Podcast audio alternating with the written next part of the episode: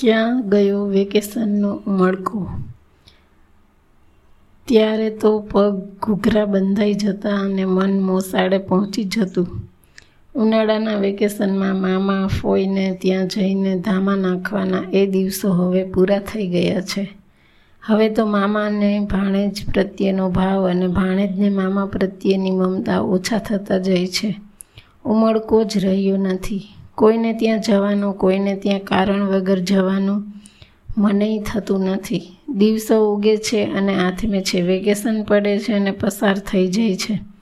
ઉમળકાઓ ઓસરી ગયા છે. પહેલાં તો કેવી રાહ જોવાની, ઉનાળાની રજાઓ પડે એટલે મામાનું ઘર કેટલે દિવસો ગણાતા. વેકેશનના બે અઠવાડિયા બાકી હોય અને ઉમળકા ઉછળતા વેકેશન પડશે એટલે સીધા મામાને ત્યાં. હવે મામા માસી ફોઈ કે કાકા, કાકી કોઈનું આકર્ષણ રહ્યું નથી. કોઈ આનંદ કે ઉમળકો રહ્યા નથી.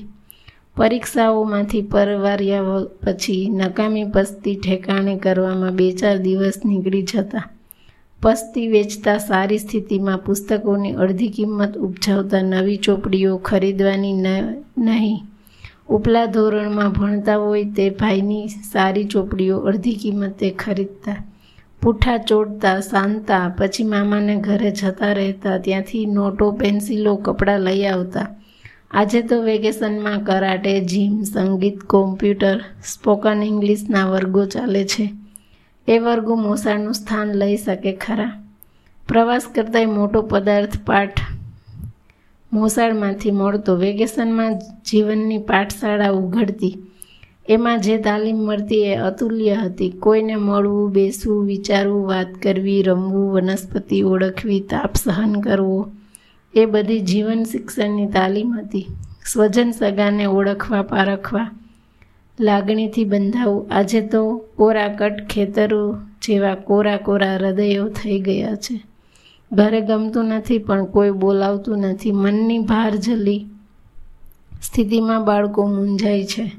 વેકેશનમાં મોકળાશથી પ્રસન્ન રહેતા બાળકોની પ્રસન્નતા ક્યાં ગઈ? શિક્ષણ ધામો ઉલેચાઈ ગયા છે. પરીક્ષાના દિવસો પૂર્ણ થયા છે. પરીક્ષણ ચાલે છે. નવા વર્ષના આયોજન અને ઉપક્રમોની યાદીઓ તૈયાર થાય છે. શિક્ષણના તબક્કામાં જૂન મહિનામાં કાતર મુકાય છે અને તાકાનું કપડું ઠેકાણે રાખી એક મહિના પછી વેચાય છે. બાળકો વેકેશનને માણતા નથી, તળાવમાં પડી ધરાઈને નાતા નથી, ધરાઈને રાયણા કે કેરીઓ ખાતા નથી. ક્લાસમાં જાય છે બાળકોને, પણ વાલીઓની જેમ મોટાઈ વળગી છે. બાળકો પણ મા બાપના કહ્યા મુજબના વર્ગોમાં જાય છે અને વેકેશનને પૂર્ણ કરે છે. બાળકોને અનહદ આનંદ આપનારા વેકેશનોમાંથી આનંદ ક્યાં ગયો? પહેલાં તો વેકેશન પડે એટલે ખેતરો સાત પાડે, તળાવો બોલાવે, વાડ કાંટો વહાલ કરે. હવે કશું સાંભળતું નથી. દાદા દાદી ફળિયું, ગામ મહોલ્લો ઘર ગામડું જ ભૂલાઈ ગયું છે. પછી ગામમાં રહેતા સ્વજનો સાથેની ઓળખાણની કેવી યાદ રહે?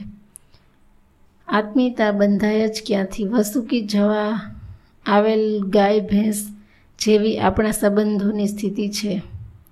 ઉનાળાની રજાઓમાં વધુ ને વધુ એ સચવાતા જ્યારે હવે બગડી રહ્યા છે. ઉનાળુ રજાઓમાં ગામડે તો ઘર સંચવામાં મદદ કરતા સેઢા વાળતા વાડા વાળતા, ખાતર ભરતા, ઘર સાફ કરતા, કરાવતા, બી લાવતા, ખેડ કર, કરતા, કરાવતા સમેલ શણગારતા, બળદો પળોટતા વાડ કાંટો કાઢી ખેતરો સજાવતા. આજે નગરમાં આવી ગયા પછી ઉપરનું એક પણ કામ કરી શકતા નથી કે એ કામ કરવાનું ઉમળ કોઈ ધરાવતા નથી. હવે તો કેવળ ઓરડામાં, ઠંડકમાં આડોટી વેકેશન પૂર્ણ કરીએ છીએ. નિશાળે નહોતું જવાનું, એટલું જ બાકી નિશાળ કરતાંય વધારે તાલીમ મળતી મા વગરનું થઈ ગયેલું બિલાડીનું બચ્ચું ચકલી કે ખિસકોલી ઘાયલ થાય ત્યારે તેની સાથે લાગણીથી જોડાઈ જતા. બહાર ગામ જઈને એટલે મા